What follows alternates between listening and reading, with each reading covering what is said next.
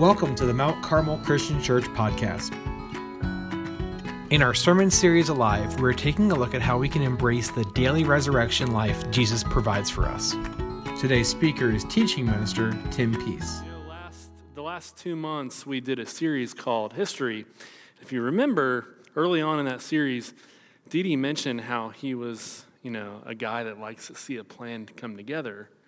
And so it worked out that uh, we got to go on a trip to the Holy Land at the beginning of January and then got to spend the rest of that series uh, sharing pictures and stories from that. And you would think that since the history series is over, that I'd stop doing that, but I like messing plans up.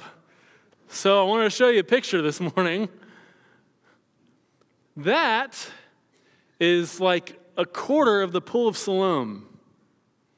I say a quarter because all of the uh, shrubbery or the hedge of protection that the Greek Orthodox Church has let build up around their property, hedge of protection is a prayer joke, sorry. Um, all of that can't be excavated because the Greek Orthodox Church owns it, and so we can only see like a quarter of it. But it was still kind of cool because we had just come out of Hezekiah's tunnel. We all had our pant legs rolled up real high, to try to avoid the water. It didn't work. Our jeans, pants, they were all wet. And so our tour guide, Mark Ziese, who's standing in front of Dee Dee down in the bottom right of the picture here, decided this is a great place to sit us down and to tell a story about what happened at this particular site. And that works out perfectly for me this morning because I'm going to share the same story of what happened at this site.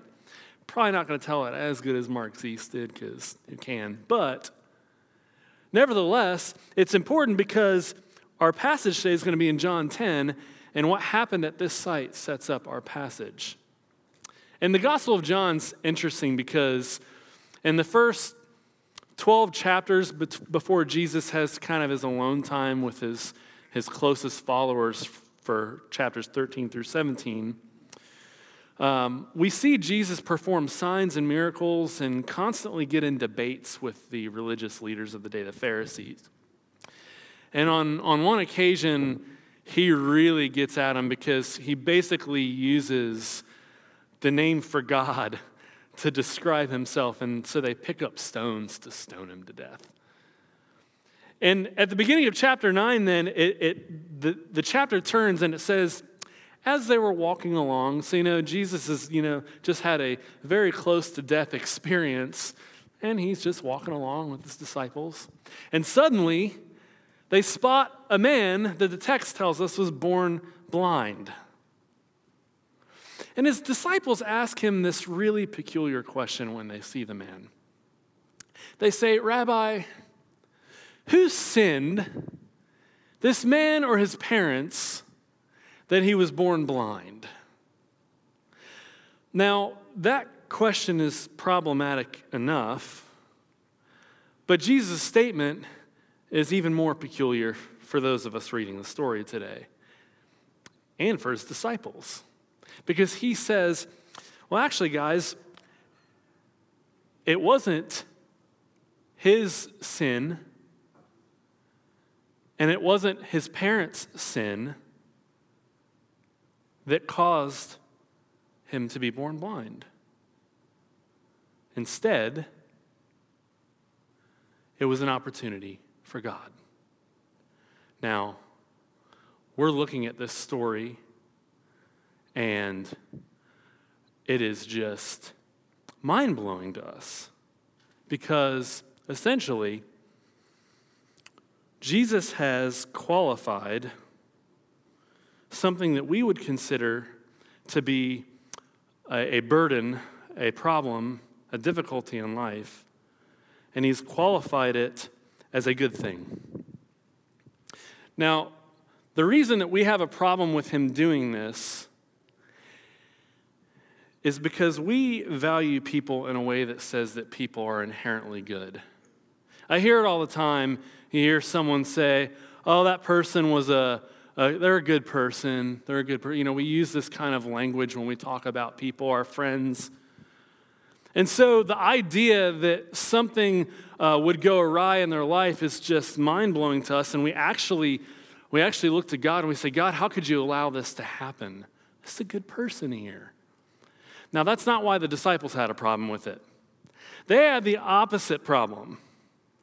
Because if you've read the Old Testament, specifically the book of Job, you would know that in the book of Job, Job is considered a righteous man. He has everything. And he is a servant of the Lord. And God is having a conversation with the devil at the beginning of the book. And he says, You know what? I don't think you can turn my servant, servant Job against me. He's like, But I'll let you do everything possible all the way up to the point of death to test it. And so Job loses his family, he loses his health, he loses his riches, everything. And his friends come to him, his friends, and they say, Job, just come clean. What did you do wrong to deserve this? All this taken from you, all this hurt given to you. See, that was the mindset of the Jewish people, even the disciples of Jesus. In order for something like blindness to have happened to this man, something had to have been wrong in his life or in his relative's life, and so on. But Jesus says, no, this in fact is an opportunity for God to show his power. And so Jesus calls the man to him after baffling his disciples. And he spits on the ground because he's got no manners.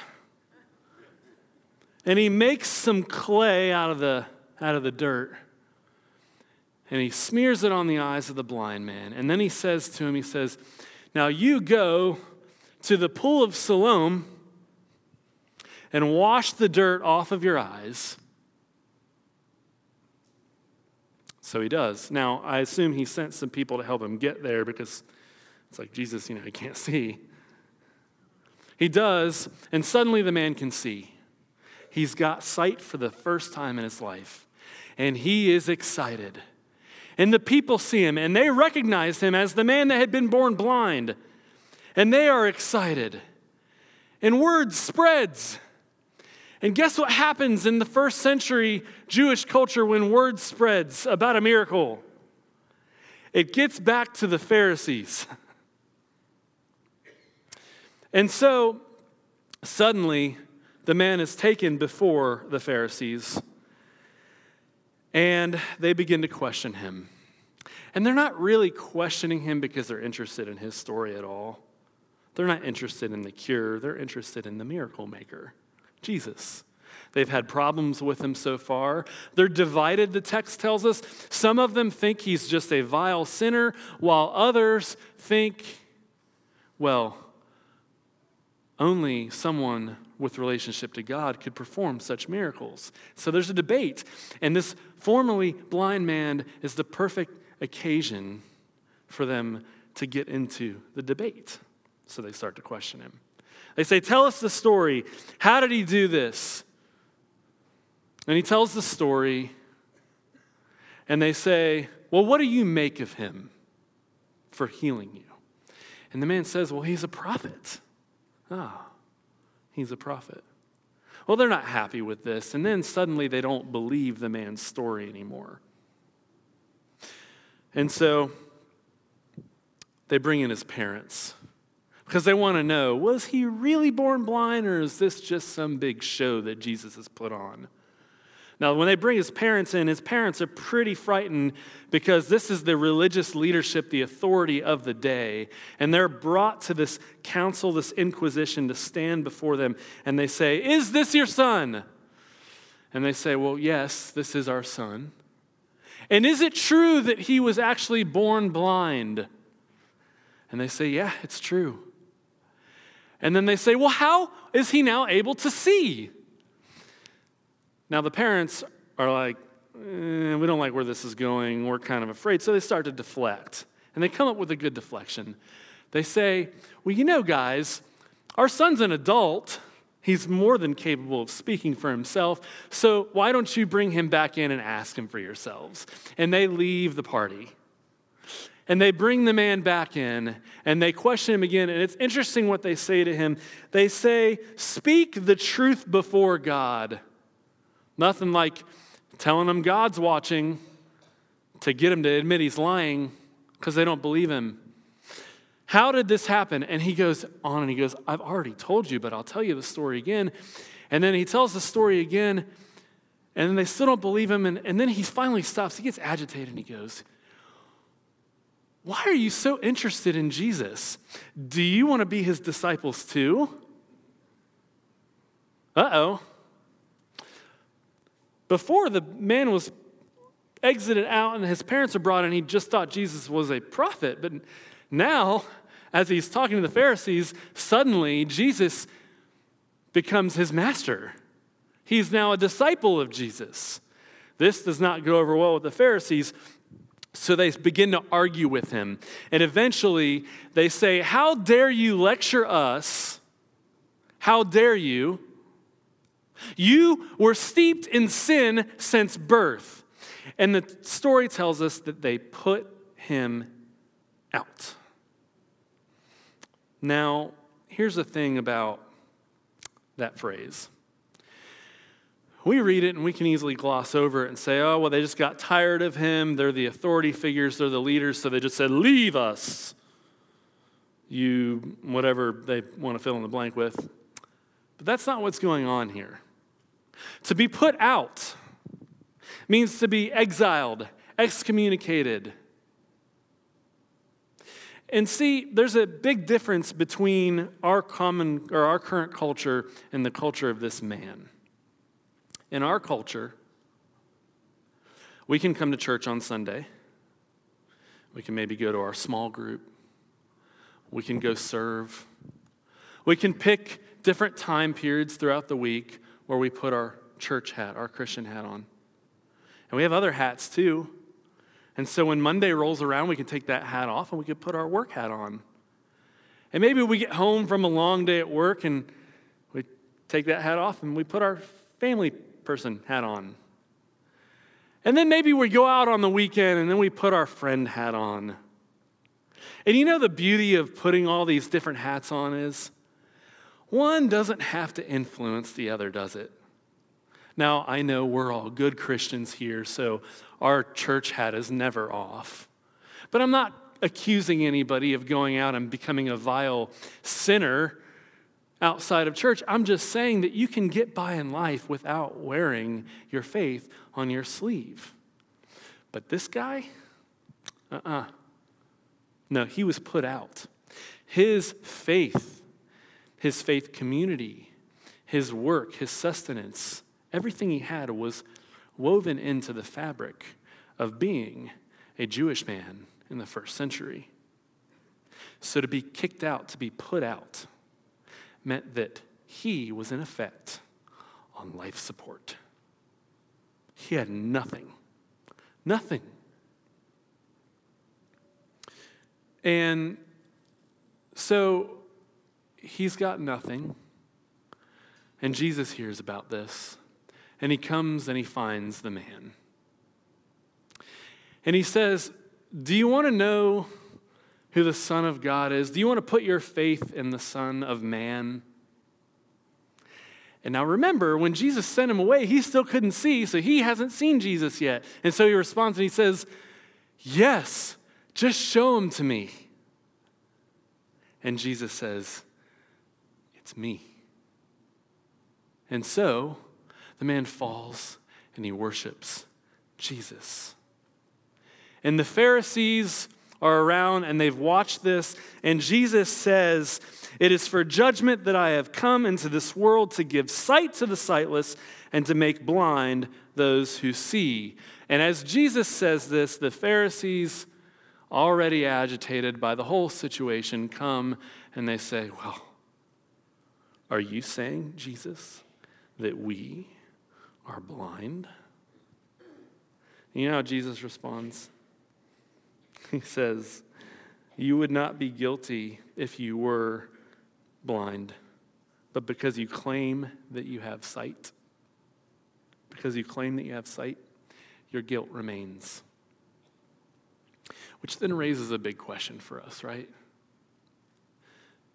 Because the blind man wasn't truly without for being blind based on what Jesus just taught here. And yet, it seems that in coming to Jesus and having his sight restored, what did he gain? Because association with Jesus in this instance caused him to lose everything. It might have been better that he stayed blind if you're reading this far into the story.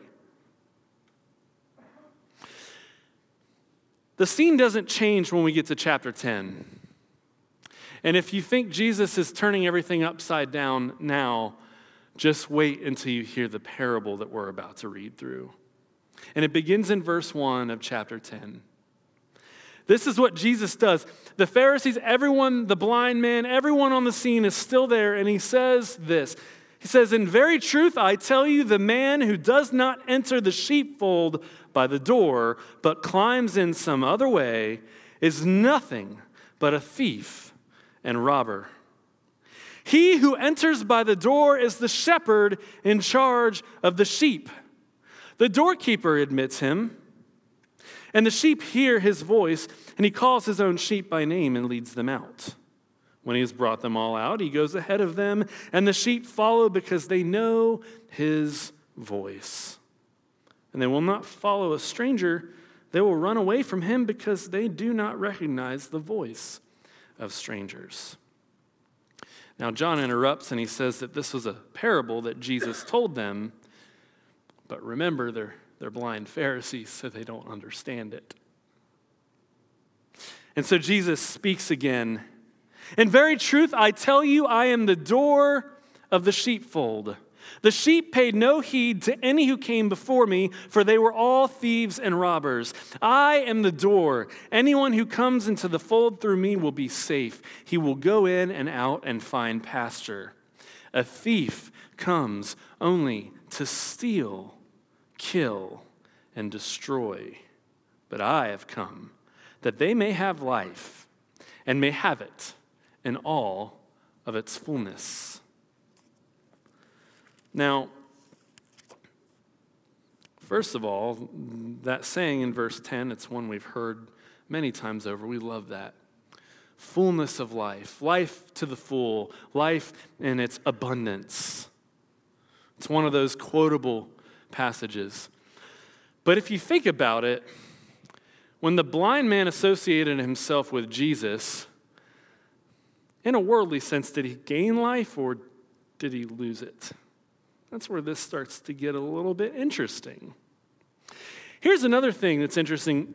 For it being a parable, Jesus uses a lot of very real and very true uh, life circumstances that his hearers would have understood. And what I mean by this is every single one of these Jewish people would be aware of what shepherding was, they would be aware of how it looked. And when Jesus describes it, he doesn't change any of the details. Sure, he talks about hypothetical characters coming in, thieves, robbers. Later on, he'll talk about animals, wolves coming in, or maybe the hired men that run and cower. But here he talks about thieves and robbers. But everything he has described in these 10 verses is accurate when it comes to the portrait of being the owner of a sheep pen.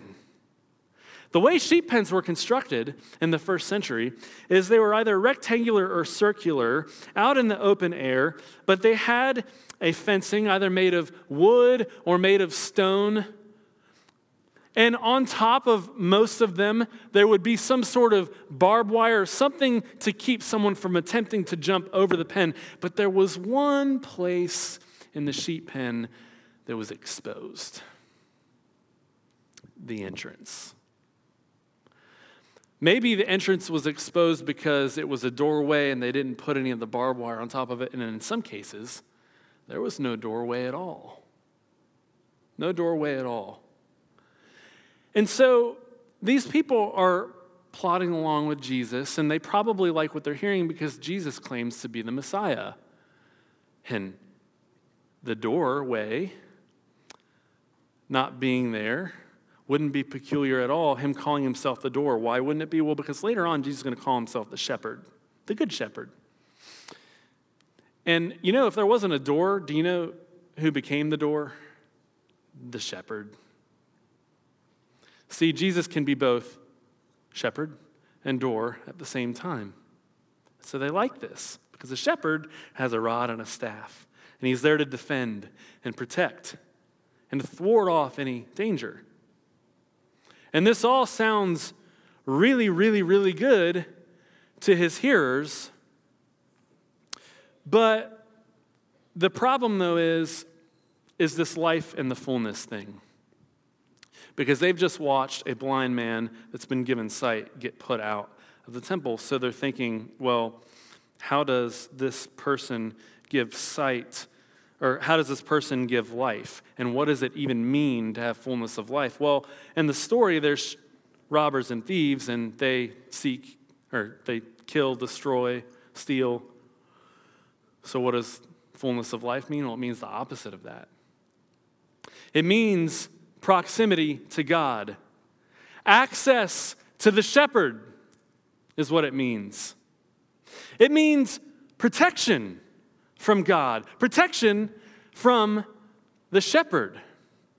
It means provision from God. It means that their needs are going to be met, they're going to be taken care of, right? And finally, it means purpose from God.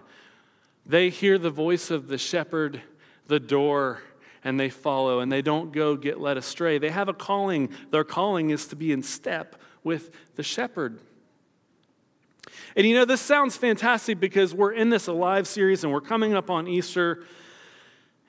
And I would love to tell you that all of this is as good as it sounds, but there's a problem, and the problem comes into the story with the verse that I left off until now. And it's another one we've all heard a lot of times. But in verse 11, Jesus says, I am the good shepherd, and the good shepherd lays down his life for the sheep. And the thing is, is this is a phrase Jesus uses over and over and over again in the Gospel of John. And do you know what laying down one's life means in the Gospel of John and what it would have meant to the hearers? It means that one will die. Now, on this side of the cross and on this side of the resurrection, we understand the sacrifice that's meant there. But imagine you're hearing a parable about a good shepherd, the door, and you believe that the role of the shepherd is to ward off danger with the rod and the staff. And he says, Ah, I'm the good shepherd. And guess what I'm going to do? I'm going to lay down at the entrance and die. What do you think they think will happen to the sheep if the shepherd is dead? The intruders, the thieves, the robbers are going to come in, they're going to steal, kill, and destroy. Jesus, again, has thrown everyone for a loop because they've tied Messiah to shepherd of Israel. They've tied Messiah to somebody that's going to protect them, ward off danger, lead the battle for their freedom. And Jesus says, Nah, I'm the Messiah that's going to come and lay down his life, which is interesting imagery for a doorway because that's what the shepherd would do. They'd get down on the ground at night to protect the sheep and lay there. Of course, they would get up, they would not allow themselves to be trampled and killed. But that's what Jesus is saying in this passage. And so that means that this fullness of life thing, all of the good things that we get when we think about fullness of life, they may not mean what we think they do. They may not mean what we think they do. See, that's the paradox of Jesus. We think blindness is a bad thing, a malady. But for Jesus, to be blind is the only way to truly see. And you know, elsewhere, Jesus does some turning things upside down too. He says things like, the poor in spirit, you would think that would be bad, but guess what? Theirs is the kingdom of heaven. The sorrowful, they will be the ones that find consolation. The gentle, now they're not going to be trampled on, they're going to rule the show. The, those that hungry and thirst, those without, this blind man that's without, he's the one that will be filled. Those that show mercy are the merciful. Those whose hearts are pure, you know, we think purity is passe and bland and old timey. Yeah, those that are pure in heart will be the ones that see God. The peacemakers, not those that get up with rod and staff to kill, but those that are peacemakers will be called God's children. And here's the best one, right? Those that are persecuted, those that are put out of commission, the kingdom itself belongs to them. That's what Jesus teaches. See, life in all of its fullness, the things that we get in the way Jesus defines that, doesn't mean that we're suddenly going to become parent of the year, spouse of the century, employee of the month, champion all the time, all the riches that we could ever want given to us if you just have faith. Nope, sorry, Joel. It's not what it means. No, see, fullness of life means relationship with God. And He's all the sustenance and protection and calling that we need. And that's why at the beginning, when we look at that question the disciples ask and the answer that Jesus gives, that's why we're so thrown off by it. Because we're seeing things upside down. There was a book by Dallas Willard uh, one time where he talks in the very opening of the book about this, this pilot. He's, he's flying a plane and he thinks he's at the wrong altitude. And so he, he actually goes up, thinking that he'll go up to the higher altitude. But unfortunately, he, he forgot that the plane was upside down. and he crashed. See, when we read and encounter Jesus' teaching, we're often like the pilot in that plane. We think we've got it all figured out, but we're depending solely on ourselves. We, we allow the things of this world to define life, but it's actually Jesus that defines life. We look to the things of this world to give value to our lives, but it's Jesus that gives value to our lives. And you know, the thing is, wanting to be a good parent, a good spouse, a good friend, a good worker, all of these things, none of them are bad. They're not vices, they're actually virtues. But here's the thing they, in and of themselves, don't give value to life. Jesus gives value to life, and in turn, Jesus gives value to them. You want to become a good parent? Give your life to Jesus. You want to be a good spouse? Give your life to Jesus. You want to be a good friend? Give your life to Jesus. If you want to be a good employee, give your life to Jesus. If you want to be great at whatever you put your hands and your heart and your head to, guess what? I know I'm a broken record. Give your life to Jesus. And it doesn't mean that it will come easy, and it doesn't mean there won't be pain, but it will give you access to the only relationship that actually matters. You know, the writer of the book of Ecclesiastes, he repeats this phrase everything is meaningless. Everything is meaningless. And everyone that's ever read the book, they're like, man, that's a depressing book until you get to the end. Because he actually says there is one thing that has meaning, and that's worshiping God. And when you get that figured out, everything that's meaningless regains meaning. It's redeemed. And so, I want to challenge you as we go through this series. I want to challenge you to stop looking at life as if you need to look to the things of this world to find value in it. as if you need something outside of God to give you value. And instead, I want you to take a look as we look forward to Easter Sunday at the resurrection, the power. Dee said this on a video we are doing this week.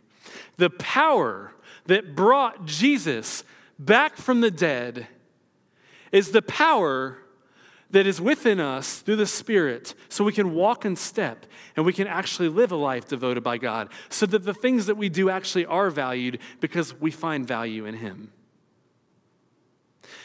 Don't continue to play the comparison game, the I ought to have done this better game, the I should have gone there and I went here game. But we serve a God that wants to give you life. And he proved it by laying down his life for the sheep. It's the world that sees things upside down. And it's the ones that they call blind that truly see.